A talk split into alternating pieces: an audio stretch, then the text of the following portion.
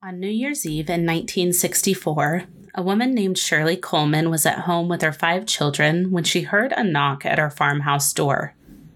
It was a husband and wife that Shirley had never met. They were clearly shaken up and asked to use her telephone to call the police. The couple described a grisly scene that they had discovered at a rest stop along Route 81, and the crime would haunt Jefferson County, New York for years to come. This is the story of the Egan murders. I'm Ashton, and welcome to the Haunted Corner.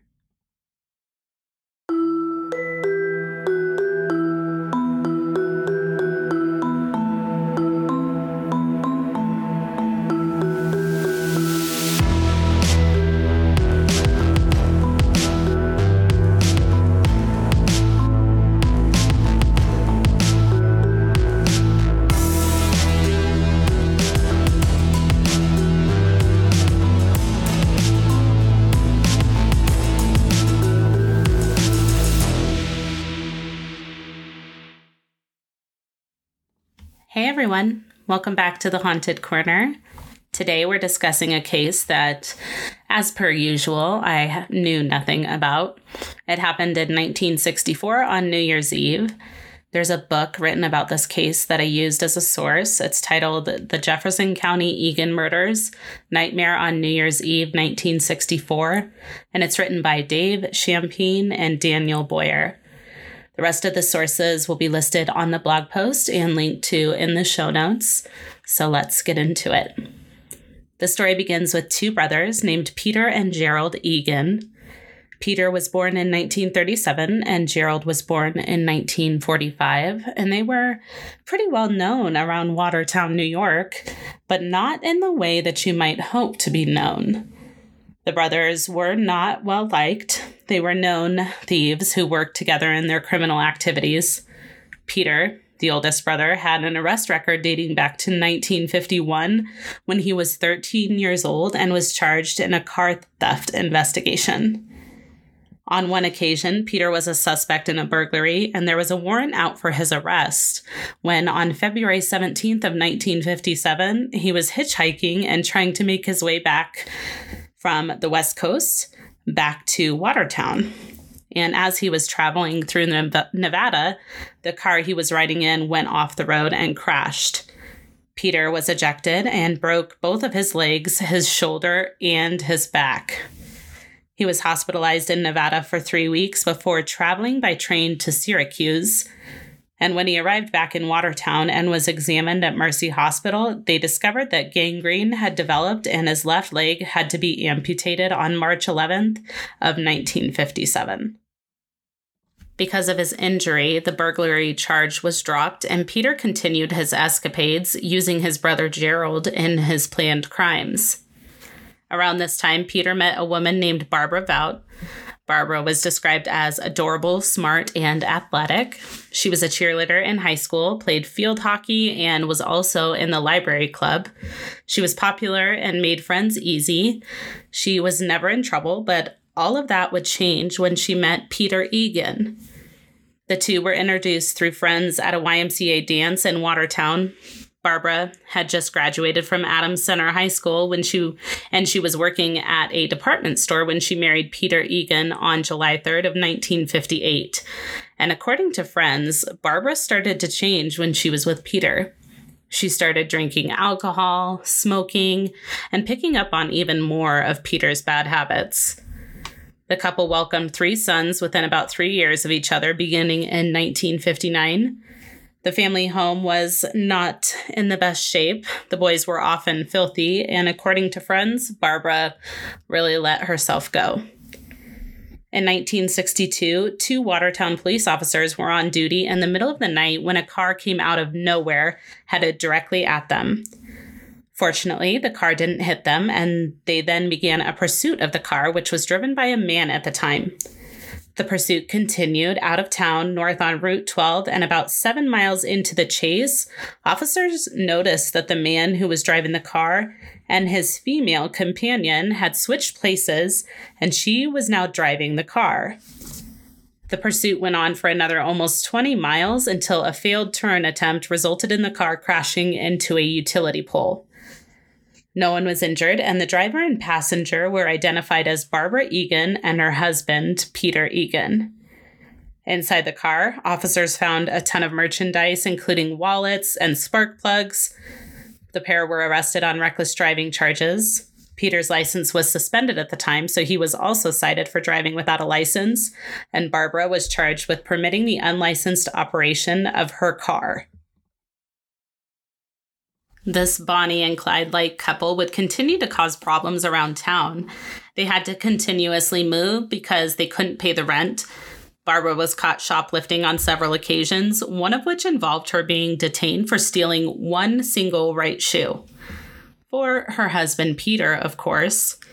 The shoplifting reputation got so bad that the Egans weren't allowed in any of the stores in Watertown. Peter Egan was getting quite the reputation among the Watertown Police Department because of his growing record of arrests. Because of this, the Egans were stopped by police on many occasions, and things were getting a little spicy between the police and the Egans. After a car accident in 1963, Peter Egan was found at the scene and claimed that he wasn't the driver and that the actual driver had run off. He also told police officers that he would shoot it out with police before going back to jail again. Peter and Barbara loved to play games in bars and would often flash money around and buy drinks for others despite being on public assistance. They always seemed to have money and were known to loan money to others. And then once, after an investigation, they were, remo- were removed from public assistance in 1963. But despite this, they were once again evicted for non payment of rent in November of 1964, and they left the house in a disgusting state. After this, Barbara, Peter, and their three sons moved just off the shores of Lake Ontario and settled into their new home, and immediately continued the same schemes that they had been known for for so long, performing a burglary of $1,000, which of course, enraged the victim, who was overheard saying, quote, Peter is a dead man if he doesn't return the money. The Egans began associating with a local gang member named Joseph Leone, along with a longtime friend of his named James Pickett. They participated in several robberies together and had plans for a big one on the night of December 31st of 1964. A truck reportedly carrying a shipment of liquor valued at $16,000 was known to be scheduled to come up Route 81 and exit onto a state road en route to Canada. The plan was for the Egans to drive up to the rest area where they'd help James Pickett hijack the truck and they'd be paid $1,000 for their help. So Peter and Gerald agreed to the plan. Around 4:45 p.m., Peter and Gerald went to the Rotary gas station where they met up with Joseph Leone, James Pickett, and another man named Paul. Peter invited Joseph Leone to join him and Barbara at the bowling alley after they had completed their mission for the evening, but Joseph declined. Around 6 o'clock p.m., Barbara arrived at the Rotary station, put some gas in her car, and picked up Peter and Gerald. They then proceeded to the brothers' mother's home where they dropped off one of their children. They then dropped off the other two children with a babysitter. Barbara's car was leaking gas, so she had to put more put more gas in her car around 7:30 at Green's Gas. While there, Gerald purchased two pairs of work gloves and a six-pack each of beer and Coke. Peter was seen at this time talking with someone near the gas station in a late model blue Chevy sedan. And this was the last time Peter his wife Barbara, and his brother Gerald would be seen alive. A couple from Rochester, New York, named Bill and Beverly J., were heading to a family New Year's Eve gathering in Norwood, driving north on Interstate 81. Bill decided to pull over at a rest area before completing the remainder of their journey. This was around 9:20 p.m. Bill pulled their car up behind a blue 1955 Mercury station wagon that was parked without its lights on. As he got out of the car and made his way towards the grassy area, he noticed something on the ground of the passenger side of the car. As he got closer, he realized that what he was looking at was the body of a woman lying face down in the grass. Bill reached down to check on the woman, but quickly noticed a pool of blood around her head and realized that she was beyond help at that point. Bill rushed around to the driver's side of the car, but he couldn't see inside the windows because they were fogged up. So he opened the door and he found two men also dead in the front seat and a small dog who was unharmed but was covered in blood. Bill decided not to touch anything, which was smart. He closed the door, went back to his car, and got in. He described the scene of horror that he had discover- discovered to his wife, and they set off to find a telephone to call the police.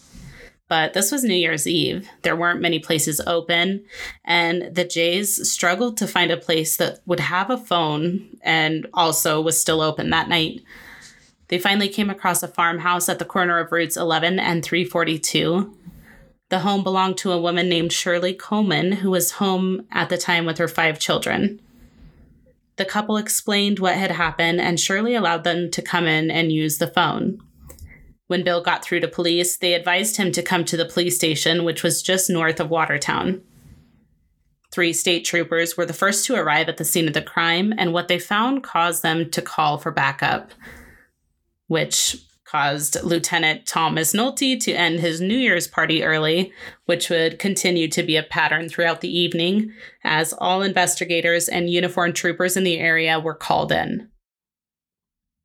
The three victims were quickly identified as Barbara Egan, her husband Peter, and his brother Gerald. Police believed that the shooters were backseat passengers in the car, and this would be supported by Dr. William W. Hall Jr., who attended the crime scene on behalf of the acting county coroner, who was also the district attorney. Peter was found in the driver's seat. He had been shot twice in the back of the head with a 25 caliber gun. Both bullets entered into his left ear, one exited through his right cheek, and the second exited through his right ear. Gerald had also been shot twice with a 25 caliber gun. One shot went into his right temple and lodged near his right eyebrow, and the other shot was through the back of his neck and it exited through his eye. Barbara was found wearing green stretch pants, a dark green imitation suede coat, and one snow boot. Her hair was still up in curlers, and she had been shot in the head with a 38 caliber gun. Her body displayed signs of a struggle. Police believe that she attempted to run. She had scrapes, cuts, and a deep gash behind her right ear, possibly caused by a blow to the head. Three fingernail punctures were found on her wrist, leading officers to believe that she had been grabbed by her attacker. Police believe her attacker tackled her to the ground before, before putting the shoe on the back of her neck and firing the gun into her head. The bullet entered through her left ear and exited through her right ear. The second gunshot grazed the top of her head. Her body was then dragged and left where it was found near the car. There were holes in the front windshield that were caused when Barbara fled and the attackers shot at her from the back seat of the car. The casings, the bullet casings found in the back seat would also support this. The time of death was initially estimated to be around 7:30 p.m. or shortly after. At the scene, investigators found Barbara Egan's purse, which had cash, makeup, and stamps inside. The men's wallets and money were also found at the scene, leading police to believe that this attack was not a case of a robbery gone wrong. Money didn't seem to be like the motive in this case. There wasn't any snowfall that evening, so there wasn't a second set of tire tracks to be found. Investigators believed that there were at least two gunmen involved in the attack.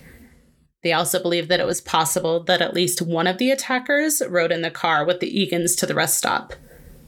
So the investigation quickly began with hopes that a motive would be uncovered. The massacre made headlines all over the United States, and police searched for witnesses. But the only witness they currently had was the dog. And the dog couldn't tell them what had happened. The dog's name was Queenie, and she was taken in by Peter and Gerald's aunt after their murder. But just two weeks later, she was struck by a car and killed outside their home. Police would search for years for the murder weapons, but they would never be found. Bill and Beverly J were interviewed for hours by police. They weren't suspects, but police were hoping that they would be able to provide details that they may have remembered from the scene and while they were being interviewed, news broadcasts started to come out about the murders. Bill and Beverly's children were staying with friends that night, and one of the friends saw one of the news broadcasts, which which mentioned Bill and Beverly's names and caused major confusion. Their friend misunderstood the broadcast and thought that Bill and Beverly had been murdered and rushed to tell the children what had happened to their parents. Of course, the children were distraught and rushed over to their grandmother's house, where they were reassured that their parents were fine and they would be home soon. After this event, though, Be- Beverly believed that the murderers would come back for re- revenge against her and her husband. She suffered with nightmares for years and kept double locks on the doors until her death in 2009. Bill died of a heart attack in 1975 while serving in the Navy. A funeral was held for Barbara, Peter, and Gerald Egan on January 5th of 1965. James Pickett claimed he didn't take part in his initial role in the robbery, but he claims he knew right away that it was Joseph Leone who had killed the Egans, and he may have had a motive. On December 20th of 1964, just a few days before the murders, a house belonging to Anthony Leone, who was the father of Joe Leone, was broken into. A diamond ring valued at several hundred dollars was stolen along with $760 in cash. There was no doubt for Joe Leone that it was the Egan brothers who had committed the robbery. The morning after the murders, James Pickett and Joe Leone, along with Joe's girlfriend Beth Johnson, had breakfast at the Red Moon Diner. Joe acted like it was the first he was hearing about the murders. But then a few days later, James and Joe met up at the diner again, and James claimed that Joe confessed to the murders, quote, to keep them quiet. And he named an accomplice at that time as well, a man named Willard Belcher. Within the first month after the murders, police had interviewed at least 500 people and had narrowed down their list of potential suspects to James Pickett, Joe Leone, Willard Belcher, and Willard's wife, Bertha Belcher.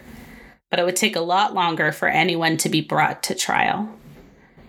Police spent years waiting for someone to slip up and crack the case wide open, and they went to some pretty extreme lengths to make this happen. With the help of a locksmith, police broke into the home of Willard, and Bertha Belcher to plant a bug in the frame of their sofa.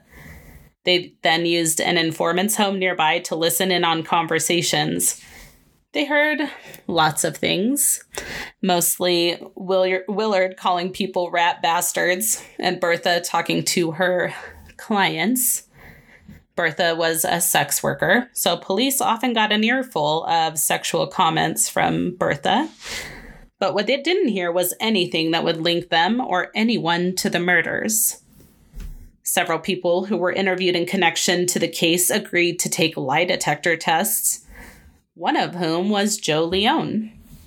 After police let him know that they did not believe his account of his activities from that night, he along with everyone else who took a polygraph test, passed, according to police. But as we know, they aren't the most reliable tests, and they certainly weren't in the 60s.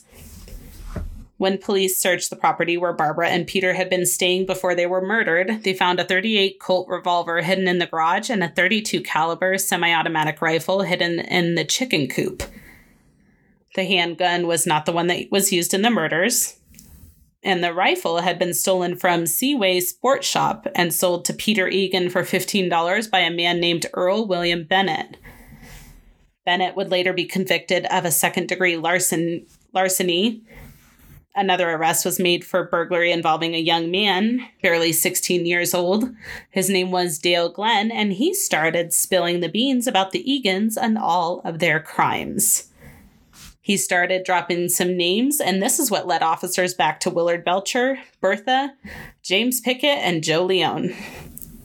Dale Glenn described the crime ring and how on some nights the Egans sent out two teams to burglarize different places. With his help, officers were able to put together a list of crimes that were committed by the Egans in the seven months leading up to the murders. After this, though, the investigation into the Egan murders stalled for about 18 months. And that's when police had to jump into action and go off the only lead that they had. They arrested Willard Belcher on a charge of receiving stolen property after it became known that a half dollar coin had been stolen from Ray Dumas 13 days before the murder. On the day of the arrest, police searched the Belcher home where they found a 45 caliber pil- piston hidden in a bedroom. The weapon was determined not to be linked to the murders, but Willard and Bertha were charged with illegal possession of a firearm. The charges were eventually dropped on grounds of improper search and seizure methods. But the charge for receiving stolen property was upheld, and Willard was sentenced to two and a half to three and a half years in prison. While police looked into the recordings of the Belcher home that they had obtained, they also consulted a psychic to assist in the investigation and they spoke again to Dale Glenn. And this time he told them that they needed to speak to a man named James Pickett, and he would have information on who killed the Egans. Of course. So back comes James Pickett. So they brought him in and they questioned him about what he knew. Initially, he was not super cooperative with police. They claimed that he had, quote, used deception in preventing the state police from apprehending a person who has committed murder. He was arrested on March 23rd of 1968 at the Red Moon Diner on charges of first degree hindering prosecution. This arrest marked the first break in the case, and the district attorney, William McCluskey, claimed it would be the first of many arrests to come. Joe Leone was the next to be picked up and brought in for an interview before being charged with murder. Bertha Belcher was arrested on the same afternoon and was charged with being an accessory to murder. Her husband was later the target of the next warrant, charging him with murder, but eventually it would become known that he would not be eligible for prosecution because he had been committed to a state hospital for the criminally insane at Dannemora the charge against James Pickett was dropped after Joe Leone and Bertha Belcher were arrested. Bertha was later released on bond to await her day in court, but Joe Leone was not so lucky. Bail was set at $75,000, which was not something he could obtain, so he would spend the next 667 days in the county jail while he awaited his trial. Opening of proceedings for Joe Leone's trial was on January 5th of 1970. It had been 607 days since a grand jury had agreed with state police findings by indicting Joe Leone and only Joe Leone for the three murder counts. The indictment ex- excluded both Willard and Bertha Belcher from prosecution after it was determined that there was insufficient evidence to continue with charges against them. Joe Leone was represented by attorney Paul Shanahan, who almost immediately filed a motion to suppress evidence gained from statements that Joe Leone had made to state police during the early stages of the investigation and from wiretapping that police had done. The district attorney wanted to suppress evidence that would help the defense as well, including the lie detector test results.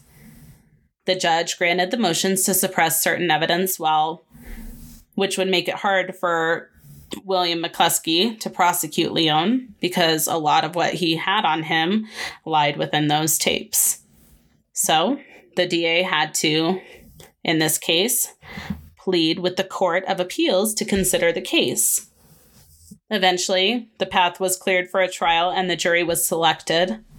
The trial also brought famed defense attorney F. Lee Bailey to Watertown as a witness for the people in support of lie detectors as evidence. In his opening statement, William McCluskey described how Barbara could have survived the attack, claiming that she had been run off by the attackers and then had returned to the scene before being murdered.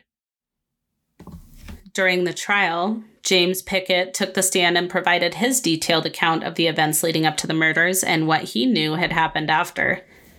He claimed that he had been recruited to play a role in the murder plot by driving the truck carrying the liquor to the rest area, but he had declined because he was expecting company that night for the holiday.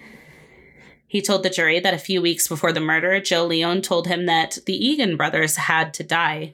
He claimed that they had to be stopped before they were picked up and had snitched on everyone involved in their little theft ring. James also said that a few days after the murder, Joe Leone told him that he and Willard Belcher had murdered the Egans. Now, this wasn't the only threat against the Egans that had been made. They weren't well liked, as I mentioned. A man named Joseph Ganoski had once threatened the brothers following a theft of cash from a safe at his pool hall. So there were many people who had it out for the Egans. Now, also among the witnesses was William J. He told his version of events from that night, describing the scene he had discovered at the rest stop. The state troopers who arrived on the scene first also described the scene in detail, along with other police officers who had visited the scene. The doctor who had performed the autopsies also testified on the stand, along with an unwilling witness, a former inmate who had shared a cell with Joe Leone. His name was Robert Edward Prey, and he initially refused to say anything. But after a weekend recess, he changed his tune and told the, jur- the jury that Joe Leone had confessed to him during a card game that he had killed all three of the Egans. Then came time for Joe Leone to be questioned on the stand. On the day of the murders, he said he drove his girlfriend Beth Johnson's Comet to the Red Moon Diner around 8 a.m. She dropped him off and left there. Later on, he met up with the Egan brothers at the Rotary gas station, then went to the diner with Peter Egan and James Pickett before being driven home by his parents at 6 p.m. This information was contradicted by earlier statements that described how Joe Leone was seen leaving the gas station at 6 p.m. in his girlfriend's car. But he claimed that Beth started dinner when he got home and he cleaned himself up before leaving to buy a pint of whiskey and some cigarettes at a store. He said he returned home at around 7 p.m., where he stayed for the remainder of the evening. Now, during the trial, there were many forces at work. While court was adjourned, phone calls came into the houses of four of the jurors. A male's voice could be heard on the line saying, quote, If Joe Leone is found guilty, you're dead. The judge ultimately interviewed all of the jurors and determined that they had not been influenced by the threats made against them. Um, so the jury was sent out to deliberate, and an hour and 55 minutes later, they returned their verdict. To each count of first degree murder, the jury found Joe Leone not guilty, and he walked out of court a free man that day. James Pickett died in 2013, but his daughter has claimed that she believes that he may have lied about his involvement or lack thereof in the murders.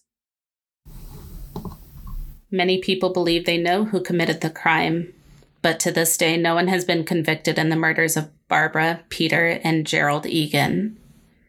And that is the story of the Jefferson County Egan murders. I'd love to hear what you guys thought of this episode and what you think of this case. Who do you think murdered the Egans? Was it Joe Leone? Was it James Pickett? Or was it someone else? Thanks for tuning in today. I hope you enjoyed the episode. The sources for today's episode will be listed on the blog post, which will be linked to in the show notes and can also be found on the website at www.thehauntedcorner.com. Check out the other episodes of The Haunted Corner available now wherever you listen to your favorite podcasts and also on YouTube. If you're enjoying the podcast and would like to share your support, head on over to Patreon.